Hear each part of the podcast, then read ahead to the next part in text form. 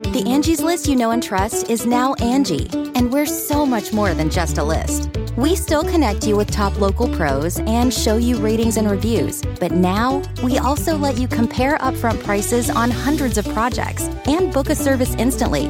We can even handle the rest of your project from start to finish. So remember, Angie's list is now Angie, and we're here to get your job done right. Get started at Angie.com. That's A N G I, or download the app today. Episode 96 of the Aggressive Progressive podcast. 43 Republican senators just voted to convict the Republican Party. Let's start the show. We are now the defenders of the stronghold of democracy and of equal opportunity.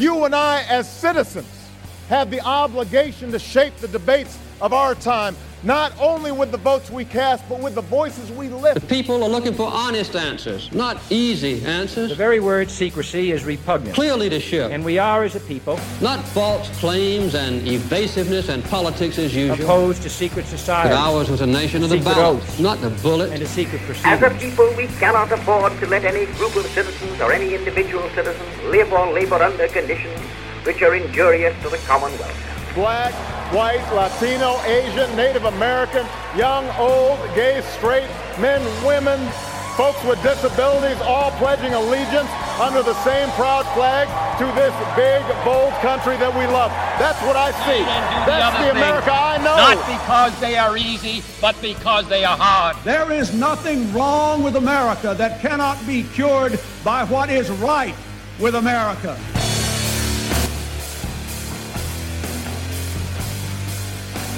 You would think that when somebody sends an angry mob to kill you, you'd want to take some action to make sure that no one ever does that again. You'd think that you'd want to hold the person who was most responsible. And I say most because there are others within the conservative world that are as responsible, not as not as equally responsible, but are also responsible. But the person most responsible for sending that angry mob to the Capitol was Donald Trump, and 43 Republican senators said, eh, so what? It's not constitutional because we decided not to try him while he was still president. We decided to adjourn the Senate rather than have the impeachment trial while he was still in office. That gave us something to hide behind so that we didn't have to vote to convict.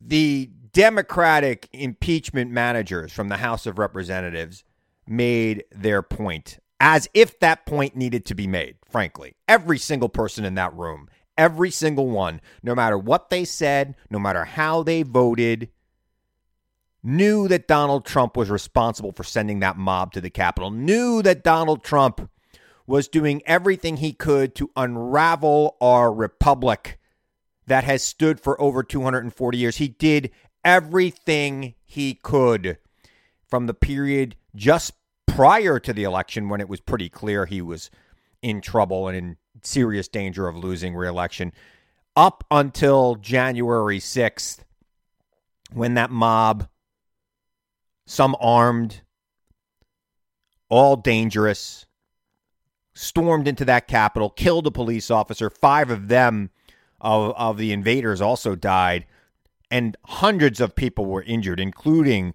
many police officers breaking bones losing an eye. Two police officers committed suicide but 43 republican senators said nah we're going to just hide behind this procedure this process that by the way was ruled not to be adequate by the Senate. By in a bipartisan vote, 55 senators said no, no, no, this can proceed and it is constitutional, which in and of itself made it constitutional because the Constitution did not allow for review of that Senate uh, decision.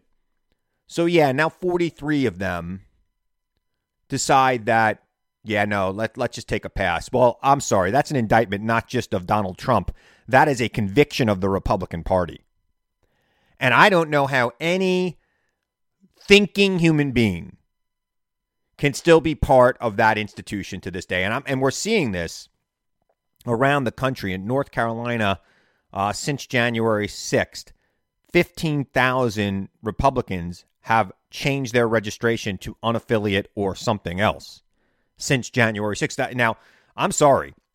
You don't see a lot of people changing their registration in January and February uh, you know, for no reason. It doesn't happen. You don't you don't see that. I've been involved with campaigns and political parties and and registration drives my entire life. There's nothing going on in North Carolina but for them realizing that they're part of a party that doesn't believe in facts, doesn't believe in the Constitution, and is willing to let a man who who incited an insurrection against our republic go free.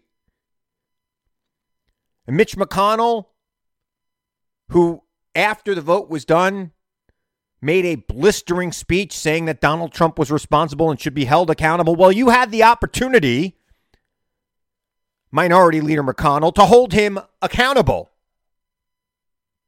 Had you voted to hold him accountable, others would have followed you. You are their leader.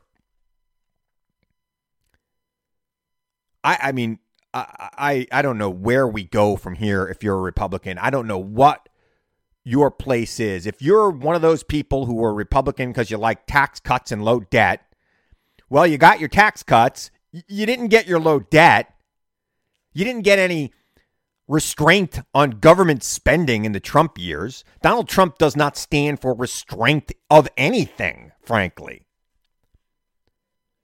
I don't know how these people who were your typical neocon country club Republicans stay in that party. I don't know where the seven Republican senators and 10 members of the House of Representatives who voted in the, in the House to impeach and in the Senate to convict, I don't know that they have a, a home in the Republican Party. Now, I know Lisa Murkowski is the only one of those seven who's up in uh, 2022. And we all remember what happened I don't know if it was six years ago or 12 years ago when she faced a primary and she actually lost a Republican Party primary in Alaska and then ran a write in campaign in the general election and won. I, I don't think she's worried about getting reelected in Alaska because she can always go that route. And when it's a state of uh, you know less than a million people, you know, running a write-in campaign, you could actually go talk to probably all the voters personally. they probably all know her. And I guess that'll be a great test case to see where we're at. But I, I, I just don't know that they have a home in the Republican Party. And I don't know why they would stay there at this point. I don't know why they would stay in the Republican Party at this point.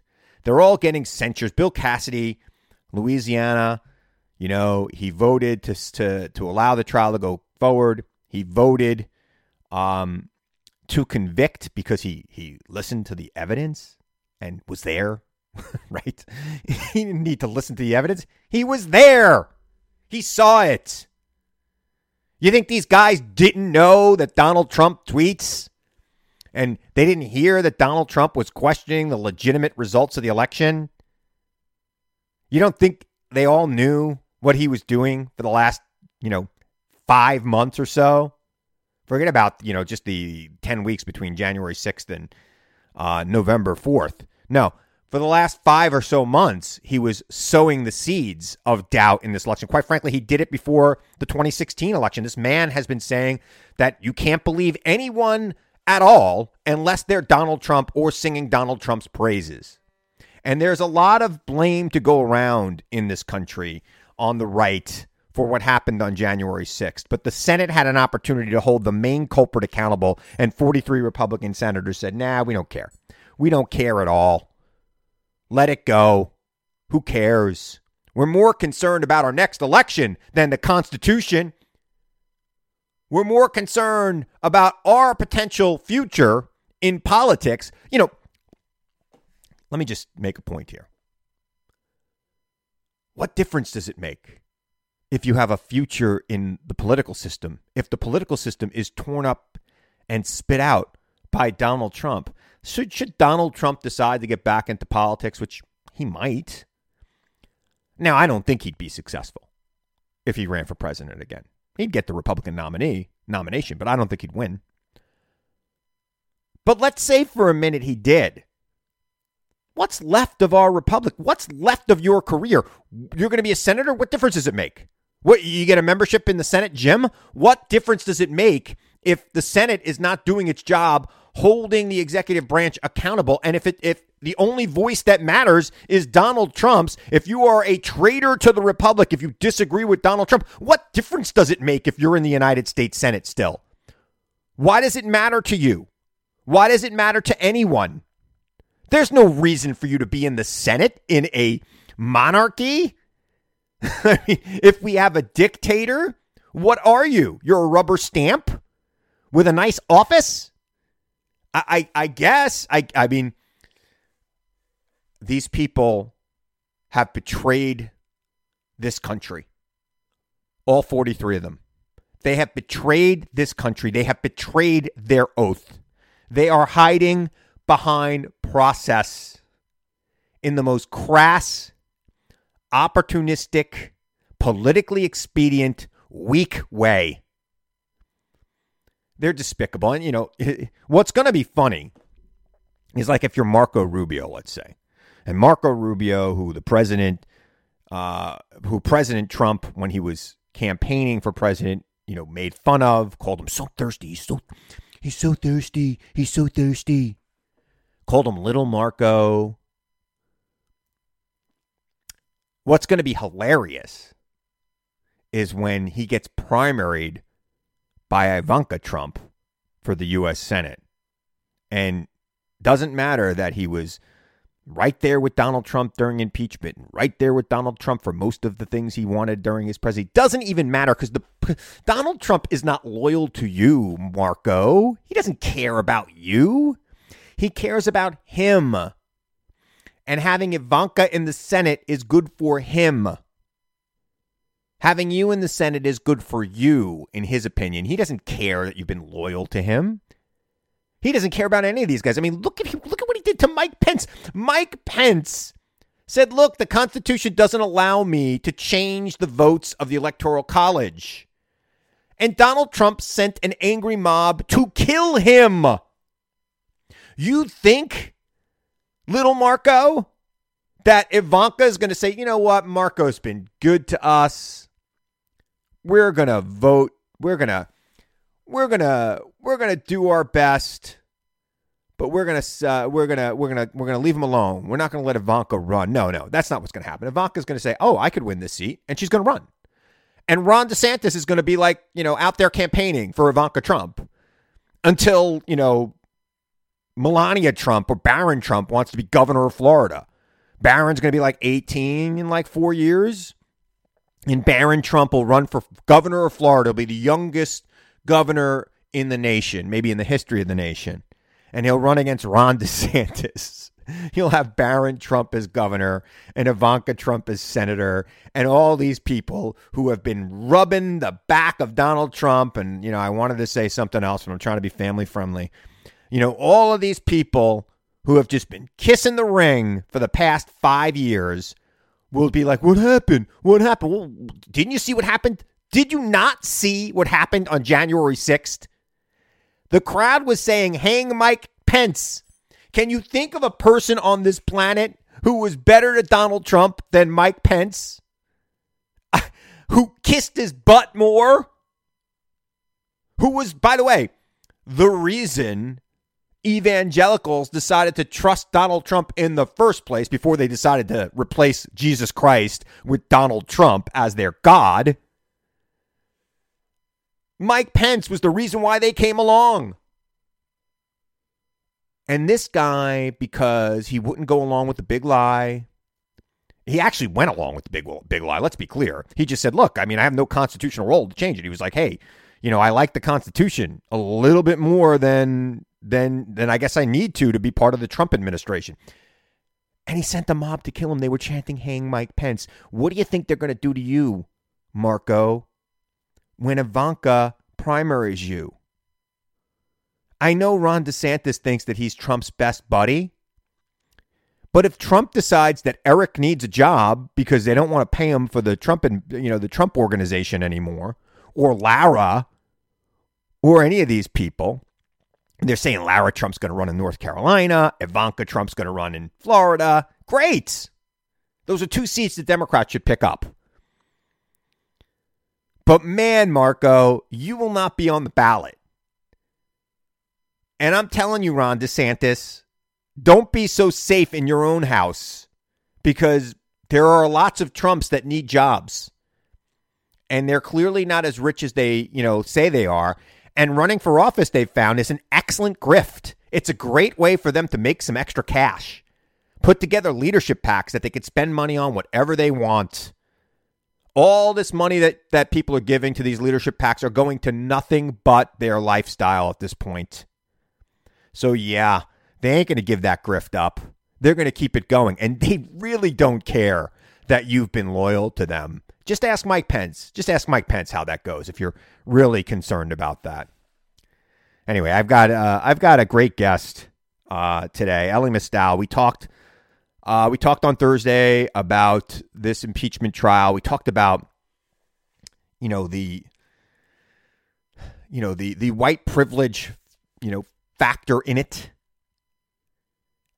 and and where we're going from here as a country. I mean, um, look, I, have said this before. I'll say it again. In the couple of weeks that we haven't had Trump in our lives, I've felt better. I've slept better.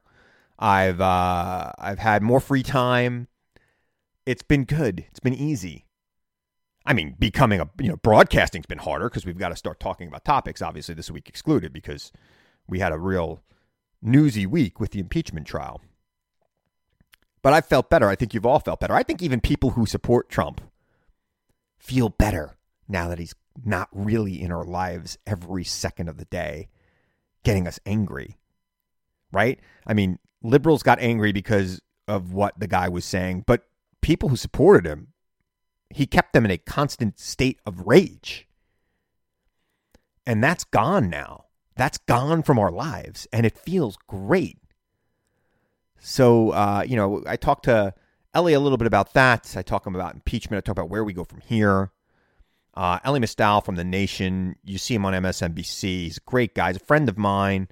Um, and, and I love interviewing him. I find him. I also feel like you got to follow him on Twitter. He's at Elie NYC on Twitter.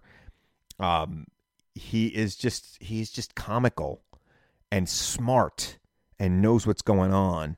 So uh, I got that interview coming up. And don't forget to follow me on Twitter at Christopher Hahn to find out when I'm going to be on TV. My TV schedule's been messy lately. A lot of it probably will start to level out now that impeachment's over, and I'm not getting bumped for for that. so, uh, but it is a uh, it's been a weird couple of weeks, man, and I'm glad it's over. I wish it would have ended with a conviction. I didn't expect it to end with a conviction. I really didn't. I know you didn't either. So. All right, stick around for Elie, and then I'll be back to uh, wrap up the show. And thanks again for all you do. You can live out your MasterChef dream. when you find a professional on Angie to tackle your dream kitchen remodel. Connect with skilled professionals to get all your home projects done well. Visit Angie.com. You can do this when you Angie that. Buckle up, folks. The Car Pro Show podcast is here to rescue you from the doldrums of everyday life. And you can find it on iHeart, Apple, Spotify, or wherever your podcast cravings take you. What do we have here, Doctor? Looks like yet another case of the Car Pro Show podcast giddies. Do you concur? I concur. And it's spreading like wildfire. I know, but the podcast is so powerful. Jerry and Kevin dish out all the juicy car news from the Car Pro Friends universe. They review and chat about the latest car lineups from all the big players in the industry. And they take live calls to help help steer car buyers in the right direction. It's highly addictive and impossible to shake. Do we alert the press? Are you crazy? If more people discover the Car Pro Show podcast and its cornucopia of car curriculum, this thing will spiral out of control. Listen to the Car Pro Show on iHeart, Apple, Spotify, or wherever your podcast desires take you. Brought to you by CarPro.com, where you now have a friend in the car buying business. CarPro.com. Joining me now, he is a columnist for The Nation. He is regularly seen on MSNBC, and he's been on this show a couple of times because, quite frankly, there are very few people who know the law and can apply it to politics like Elie Mystal. Elie, how you doing? Hey, Chris, how are you? You holding up okay during this pandemic? Yeah, I mean, you know, every you know, I'm ready for my second annual impeachment, and I've, you know, I've, I got my my my my routine down a lot better than the first time. Yeah. Can't wait for impeachment take three next year. Yeah, I know, right? Or maybe in two years when Republicans take control of the House again because of gerrymandering. Uh, you know, so Elie, I've been thinking about you since this began, and I've been thinking about you since January 6th because, frankly, you are, again, I follow you on Twitter, and I encourage everybody to follow Elie on Twitter. And, and you are, you know, very consistent in your commentary across things, and you make me think probably more than anybody else. Oh, thank you. You really do, and I'm not just saying that. Um, and and and I know you and I have this other connection outside of the radio, which kind of connects us and bonds us in certain ways. But I, the question I've been asking myself this entire time, and the only person I want to ask it to is you: is what? Who is more on trial here, Donald Trump, the Republican Party, or or white privilege? Because I look at these scenes from the Capitol, and it looks like white privilege to me, and I want to know what you think. Yeah, I mean, look, I, the, the white privilege is the undercurrent of everything that we're seeing this week. But for this specific trial, I'm actually going to go with the Republican Party. Wow. Um, because what's happening this week, what's happening at the Senate right now, it's not a trial of Donald Trump. Everybody knows what Donald Trump did. He admitted to his crime on television. Everybody reasonable knows what happened. Everybody reasonable knows that this attack on the Capitol would not have happened but for Donald Trump. That's not even a hard case to make. It's actually not even a hard legal case to make. It just is a fact. Right. What's what we're seeing right now is whether Republicans, who let's let's forget, Donald Trump sent a mob to kill them. Yes. Whether whether the victims of Trump's attack have the courage to hold their attacker responsible. And we're trying to see if even 17 of them have that courage. And the answer was probably going to be no. Yeah. And that is the thing that I think is most uh, is damning for them in a historical sense. Donald Trump tried to get these people, Yeah. and they still won't hold them. They would not have distinguished between a Republican or a Democrat. Tommy Tuberville would have been as dead as Chuck Schumer had they caught him. And, you know, I know he thinks he wouldn't have been, but he would have been. Trump was specifically telling them to look for Republicans. Remember, if you go back as the House managers did and actually listen to his speech, he's saying, "Let's go and give our Republicans who are strength." If you look at one of the uh, one of the people when the people went in and they were reading through the things, did Ted Cruz abandon us? No, no, no. Ted Cruz is still on our. Yeah. Yeah, no, he's with us. He's with us. No, they, didn't- they didn't even know what, what he meant by object. They had they had a real sense that the Republicans were the ones who were selling them out. So I would even argue, you know, obviously the Democrats that they knew would have been, you know, really in trouble. You know, the AOCs and the Nancy Pelosi's and basically all the women. They would Right. have done horrible things to all. They would have done horrible things to any woman that they found with a congressional pin on, regardless of party, because they assume that the, if it's a woman, it's going to be a, a Democrat. But it was but it was the mob mainly set set by Trump to attack Republicans, and now Republicans are the ones who are once again willing to let him off the hook. It is just it's pathetic, is what it is. You know, I don't understand. You know, I know that you and Ted Cruz went to that law school in Cambridge, Mass, together. Uh, I, I know I went to St. John's. The I went to St. J- I went to St. John's, the Harvard of, of Jamaica, Queens. and and at St. John's they teach you the but for clause in torts, which has been getting I, I've forgotten. But for Donald Trump, would that mob have stormed the Capitol on January sixth? And the answer is clearly no. and nobody nobody reasonable thinks anything else, right? Paul's graph for the win. Right. Now, I will say that when you ask me about like what the trial of, of, white privilege is coming, it hasn't started yet. Yeah. And that trial, I have written about this extensively at the Nation. That trial is the fact that, according to reports, 800 people stormed the Capitol that day. Yep. Every single person who set foot in the Capitol committed a crime. Every single person Yep. who set foot in the Capitol committed criminal felony trespass and felony disorderly conduct. Um, 600 of those 800 people are still at large. Yeah. They have not been. They would not have been allowed to leave the Capitol had they been wearing Black Lives Matter T-shirts. Uh, that they would have died in the Capitol.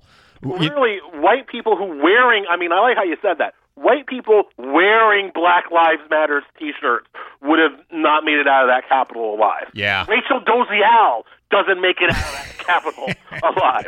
It's funny how you chose Rachel Dolezal. For those of you who don't remember Rachel Dolezal, she's the first white woman that was caught pretending to be a black woman who was also a college, or no, she was the president of the NAACP in like Cincinnati or something, right?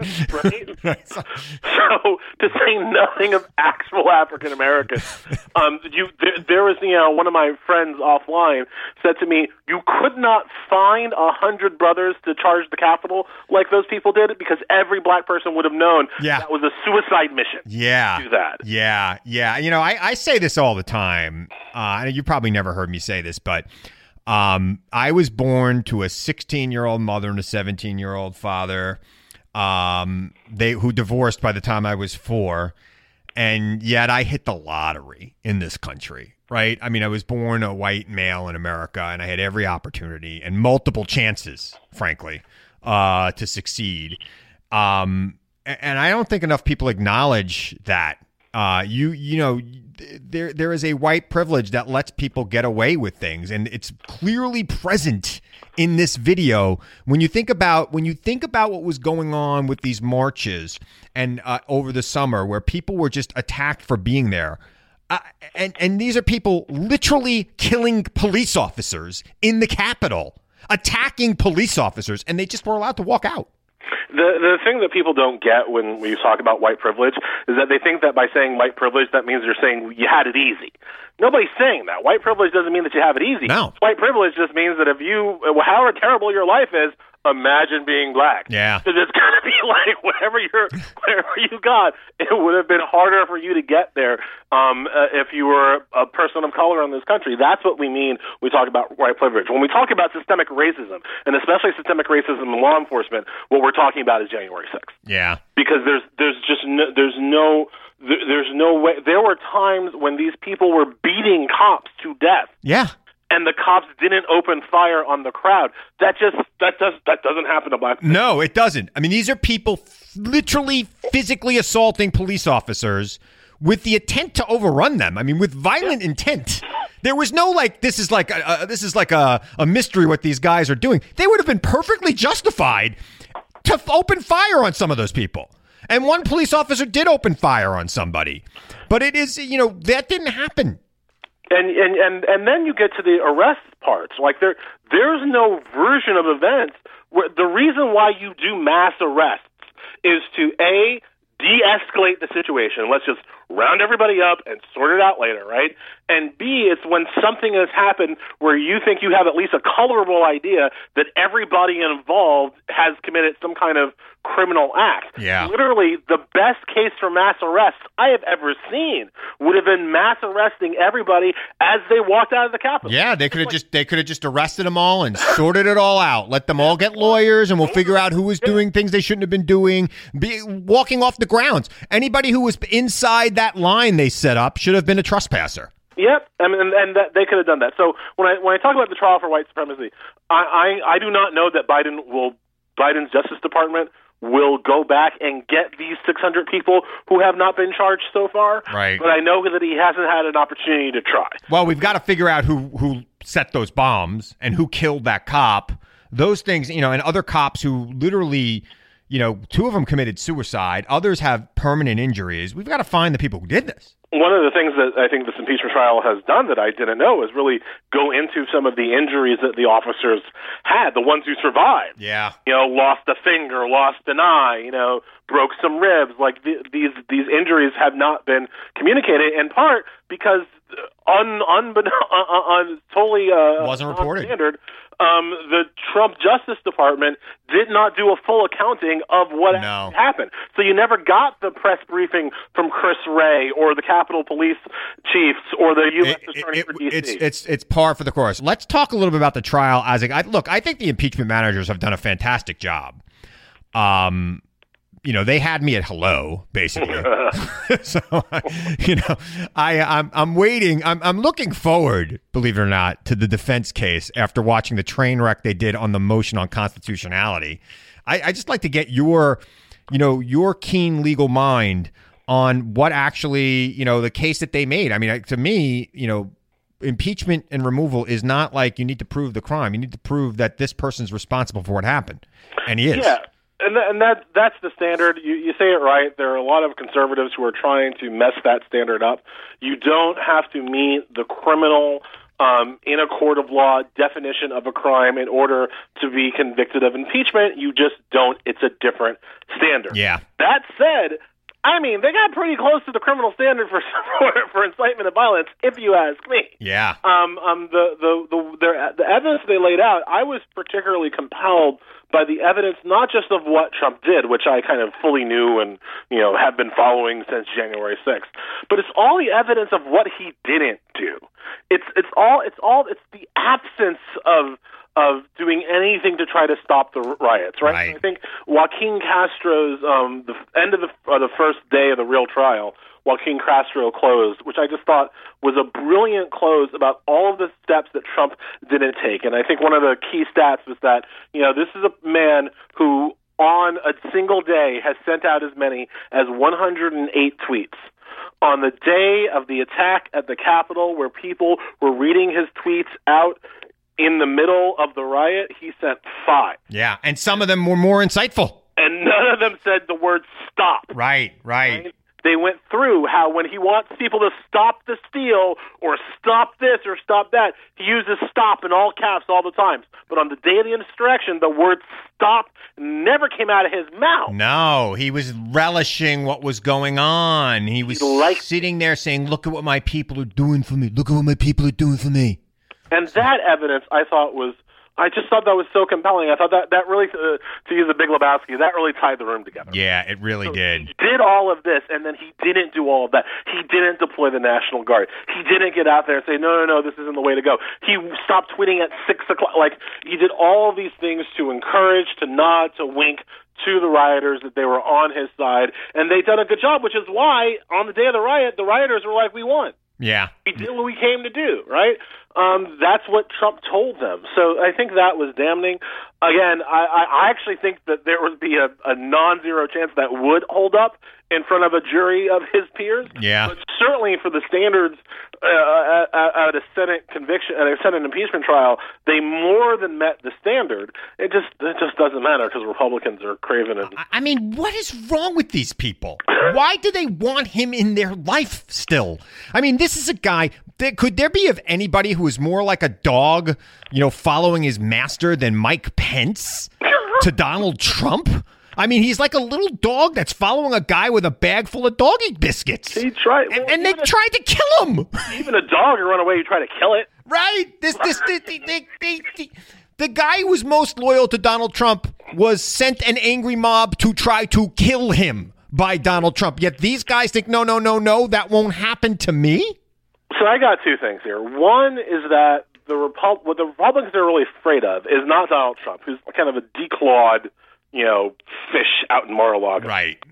What, what's what's disgusting about it is that the reason why they seem afraid of Donald Trump is because what they want are Donald Trump's voters. Yep. The people who stormed the Capitol Yeah. are the people that the Republicans don't want to piss off Yeah. because they want their votes. They want their support. They it's it's that thing of like they they would rather win with the support of white nationalists and white supremacists and white domestic terrorists. They would rather win with that than lose without them. You know, for these guys who pretend to be Christians, you would think they would remember the biblical verse, what would it profit a man if he gains the whole world but loses his soul?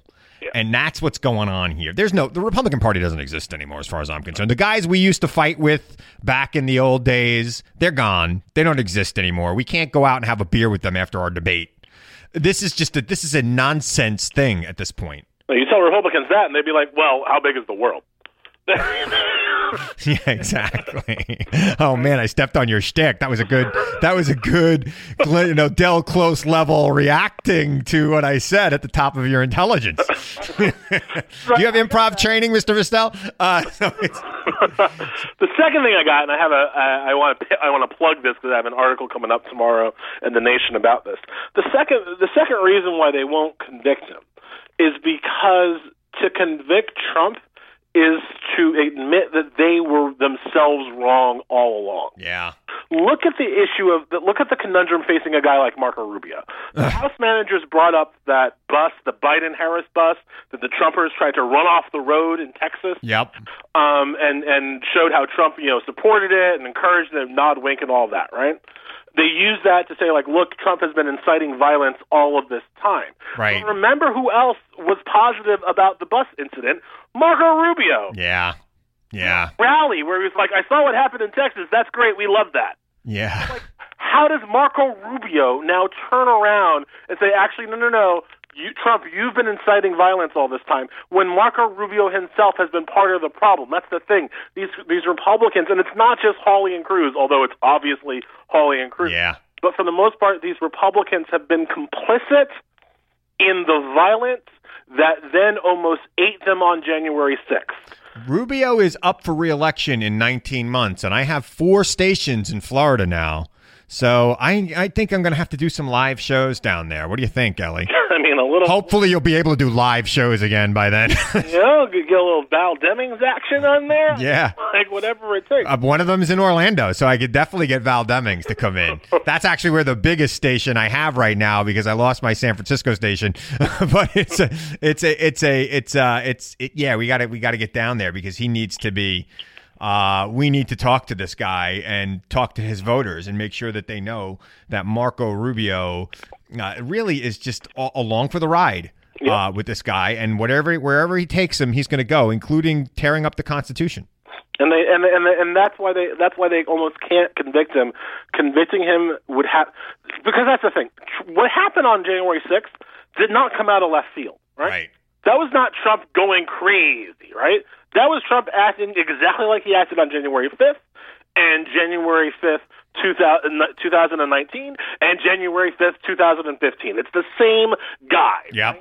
The only difference is that the people finally kind of got the critical mass to do some real violence. That's Yeah. what happened. And by the way, he he paid fifty million dollars to get him to come to Washington to do it.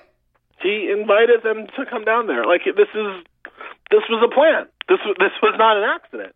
But Republicans then would have to admit that, they, that their actions were not accidental either.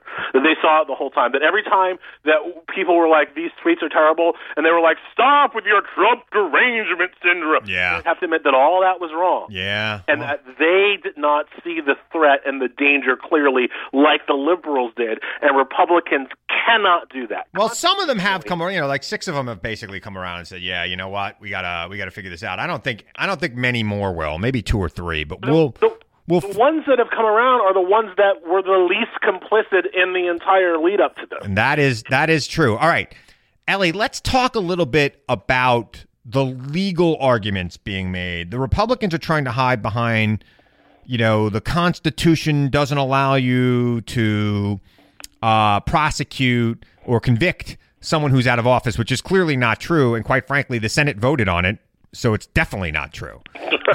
uh, you know, uh, you know what? What do you make of that that argument?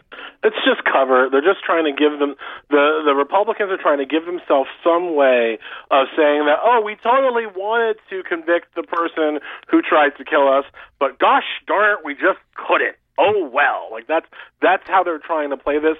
The constitutional argument is laughably wrong, and it's particularly offensive because first of all he was impeached while he was in office. Yes, he was. The reason why he's not being tried until after is Mitch McConnell's fault. Yeah. That was Mitch McConnell's idea to slow roll the beginning of this trial until Trump was actually out of office. So, did Mitch McConnell purposely do something that he thought was unconstitutional? According to his votes, that's what he's saying he did. Yeah. That he purposely tried to, to do an unconstitutional maneuver to scuttle the Democrats. Like, is is their actual answer here? Yeah. So, look, it, it wasn't a good argument to begin with. We've literally impeached people who have already been out of office before. That's actually happened in American history. There's no, you know, as the impeachment manager said, there's no January exception for crime. Yeah, I mean that's the biggest thing that to the you know that's the biggest thing that I've heard talked about is why should there be a January exception? The the founders of this country were most afraid of this period when a an incumbent president would abuse their powers. This is what they were most afraid of. So yeah, yes, that's true. So there's just there, there's no there's no meat on the constitutional bones um, that they're trying to pick, but they're trying to wave something around so that their own so that they can claim they believe with a straight face that they would have convicted Trump if again, gosh darn it, if we just had an opportunity to do so, it's it's bollocks. But this is these are the games, you know, play stupid games, win stupid prizes. These are the games that Republicans play. You know, and and even like law professors like Alan Dershowitz, you know, he taught at that school you went to, Harvard, uh, right? and and uh, again, he's misquoting property law, basic property law 101.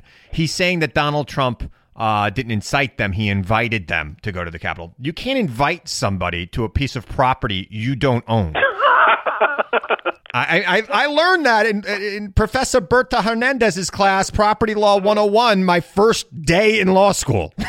I know what an invitee is and an invitor. I remember that from law school. He's Alan freaking Dershowitz. Isn't he supposed to be one of the greatest legal minds that ever lived?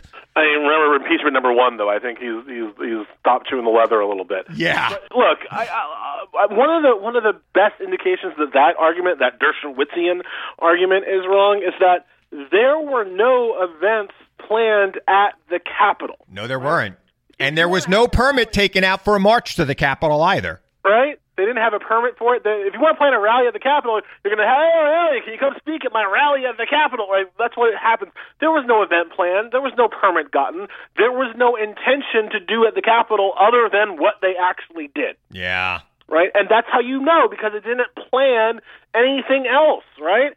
It's like, hey, everybody, come for your uh, come for the baseball game. Bring all your baseball bats, all your alu- aluminum wood. Bring some balls. Only there's no field. Yeah. Just a target. Yeah, yeah, you know, no, just that kid over there we want to beat up. Right. Like that's, you know, that's just not not the way it goes. All right. I have a few minutes left with you. And I just want to get your thoughts on where this country goes from here. Right? I mean, do you think that there's going to be Look, I don't think you need to have a 50-50 split of the Republican Party. But if like 10, 15% break off from it, that's devastating in this world that we live in right now. Do you have any hope that something like that might happen? Nope. I there's that old Chris Rock joke, like you know, you can find a white person who's who's poor and I'm rich. And Yeah. you're like, nah, I'm gonna try to ride the black guy a little. And I'm rich. I know. It's one of my favorite jokes of Chris Rock. That- that's how like the we thought we thought that in 2016 that what that election would prove. We I, people on my side of the aisle black people I think especially thought that 2016 might prove that there just weren't enough white supremacists that you could win a national election just on the strength of white supremacy. But there was. and and turns out we were wrong. There were in fact just barely enough white supremacists that you could win a national election straight up on white supremacy. And now that they've seen that, I think they'll, they'll keep doing that for a while. Republicans have lost seven of the last eight popular elections, and yet they still control the Supreme Court. Yeah. They've appointed 15 of the last 19 Supreme Court justices Yeah. in that same time period. Yeah. So the they they already have one branch of government on lockdown. They know as much as you know Trump got whooped by seven million votes nationally. It came down to forty three thousand votes in three different states. It's amazing. It's amazing when you think about how scary that is because that could change, you know, just because people move. Right? You know, that it's could change because it rains. yeah. election day. That's a change because we decided that we don't want to have mail-in ballots anymore because COVID's over. Don't even start with that. Yeah. Yeah, and that's why we got to get rid of the filibuster in the Senate and make that not an option for these states. So, so I absolutely think that that Republicans will keep doing this, keep leaning into white supremacy until there are actually significant enough numbers, really, of white people who reject them. Yeah. Then they'll be forced to change. Well, that's got to happen. All right, Elie, I got about uh, about 40 seconds left with you. Anything you want to plug? Anything coming out you want people to look for? Not quite yet. I am working on a book, but it's not ready for publication. I'm still doing the edits, so but keep an eye on that. Otherwise, you can find me at ElieNYC. That's E L I E N Y C on Twitter. And I write for TheNation.com. I write about twice a week. He writes about twice a week, and it's always insightful. It's always smart. It's always kind of a little funny. And, you know, even when it's a bad topic, you always have something in there that makes me chuckle a little bit. I don't know if it's just because I know you, but it's it's just, you know, you, know, I, I find Elie to be one of the most insightful people on out there writing on this stuff. So check him out. He's at The Nation. He's at Elie NYC. I said he's at Elie Mystal uh, before, but he's at Elie NYC, even though he's living in the burbs right now. What's well, when I got on Twitter, I didn't think I was ever going to have children, you know? I know something about children in the backyard. it's it's a good thing. It's a good thing. Elie, great to have you. Stay safe, and uh, we'll get you back here real soon when that book comes out. The Angie's list you know and trust is now Angie, and we're so much more than just a list. We still connect you with top local pros and show you ratings and reviews, but now we also let you compare upfront prices on hundreds of projects and book a service instantly. We can even handle the rest of your project from start to finish. So remember, Angie's list is now Angie, and we're here to get your job done right. Get started at Angie.com. That's A N G I, or download the app today. Buckle up, folks. The Car Pro Show podcast is here to rescue you from the doldrums of everyday life. And you can find it on iHeart, Apple, Spotify, or wherever your podcast cravings take you. What do we have here, Doctor? Looks like yet another case of the Car Pro Show podcast giddies. Do you concur? I concur, and it's spreading like wildfire. I know, but the podcast is so powerful. Jerry and Kevin dish out all the juicy car news from the Car Pro Friends universe. They review and chat about the latest car lineups from all the big players in the industry, and they take live calls to help steer car buyers in the right direction. It's highly addictive and impossible to shake. Do we alert the press? Are you crazy? If more people discover the Car Pro Show podcast and its cornucopia of car curriculum, this thing will spiral out of control. Listen to the Car Pro Show on iHeart, Apple, Spotify, or wherever your podcast desires take you. Brought to you by CarPro.com, where you now have a friend in the car buying business. CarPro.com.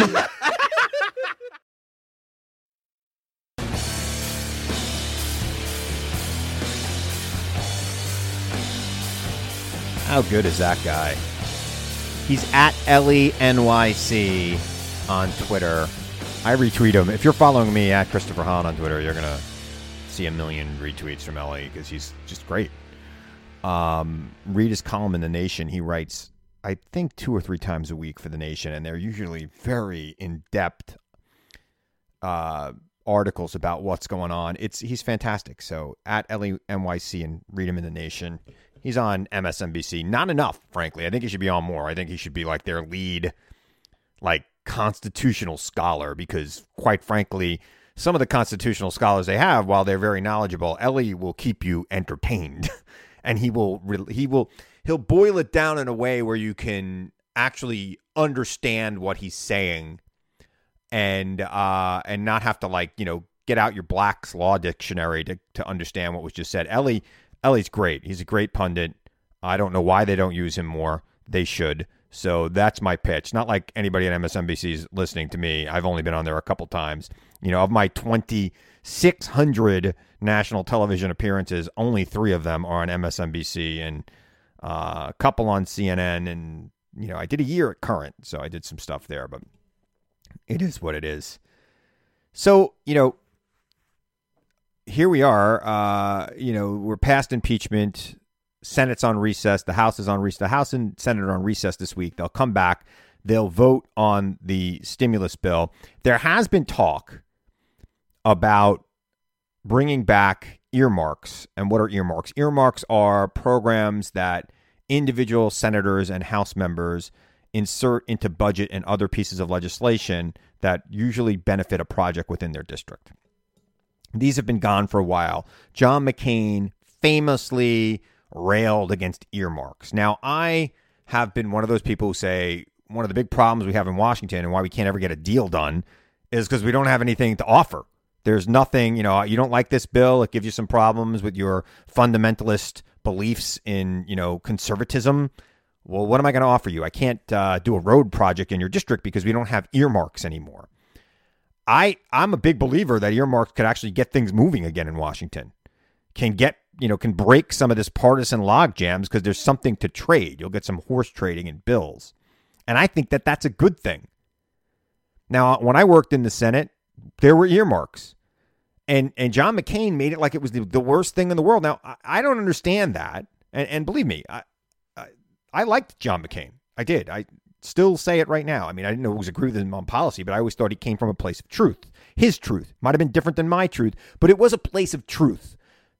He agreed on facts with Democrats. He just had a different way of doing things, which is the way it should be. But he was wrong about this. Why should it just be the president that determines how federal dollars are allocated when the House members and the senators are closer to what's going on in their districts and in their states, and they should have a role in earmarking, uh, earmarking where some of these federal dollars go within these big, huge trillion dollar budget bills. I'm all for that. I don't see the evil there. Now I get it. There's a lot of potential of abuse. Who's paying me? Who's you know who's uh, who's giving donations to this senator? Are they getting favorable treatment in earmarks? Okay, well that could be cured with greater transparency. If we, you know, and, and John McCain was a champion of that. McCain Feingold, very famous bill that got struck down by the Supreme Court. Congress needs to find a way to make sure that if we're doing earmarks, there are transparency. We know which members ask for it, and those members have all of their donations disclosed, including these super PACs that are supporting most of these campaigns now. Most of these campaigns are not run in the traditional way anymore. They're run by these super PACs that have unlimited ability to raise funds. And there's a lot more damage being done there than earmarks ever did. I mean, these people can just put up a million dollars, not even care. So, you know, I hope they, I for one hope they bring them back. I hope they bring them back and there's some horse trading and we start seeing more bipartisan votes on these on these bills because I think it's it's it's it was the grease that turned the wheels of the machine, if you ask me. And it and I get it; it seems dirty. And John McCain did an excellent job politically of making it the biggest problem in Washington. It was not the biggest problem in Washington. The biggest problem in Washington back then was campaign finance that wasn't fully disclosed. It's still a huge problem right now. The bigger problem in Washington right now is that one party won't believe in facts as evidenced by 43 people deciding to turn the other way on a man who sent a mob to kill them. Trust me, they would not have determined the difference between Marsha Blackburn and Nancy Pelosi. You think they know who you are? They don't. They would have killed you just the same. It's pathetic. So we'll see if that actually comes to pass. And we'll see what happens with that. And we'll see if it makes a difference. I, for one, think it will.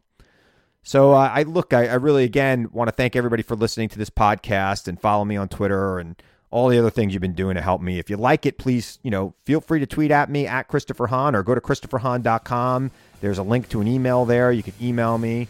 Uh, if you got a, if you got something you want me to talk about on a future show, feel free to reach out through there. And I want to remind you now, as I always do, to seek the truth. Question everyone and everything, even me. Seek the truth. I know it's out there, and I know you'll find it if you look for it.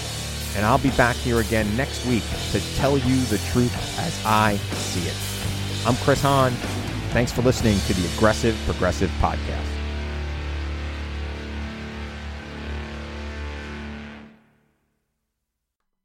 You can start your day off right when you find a professional on Angie to get your plumbing right first. Connect with skilled professionals to get all your home projects done well. Visit Angie.com. You can do this when you Angie that.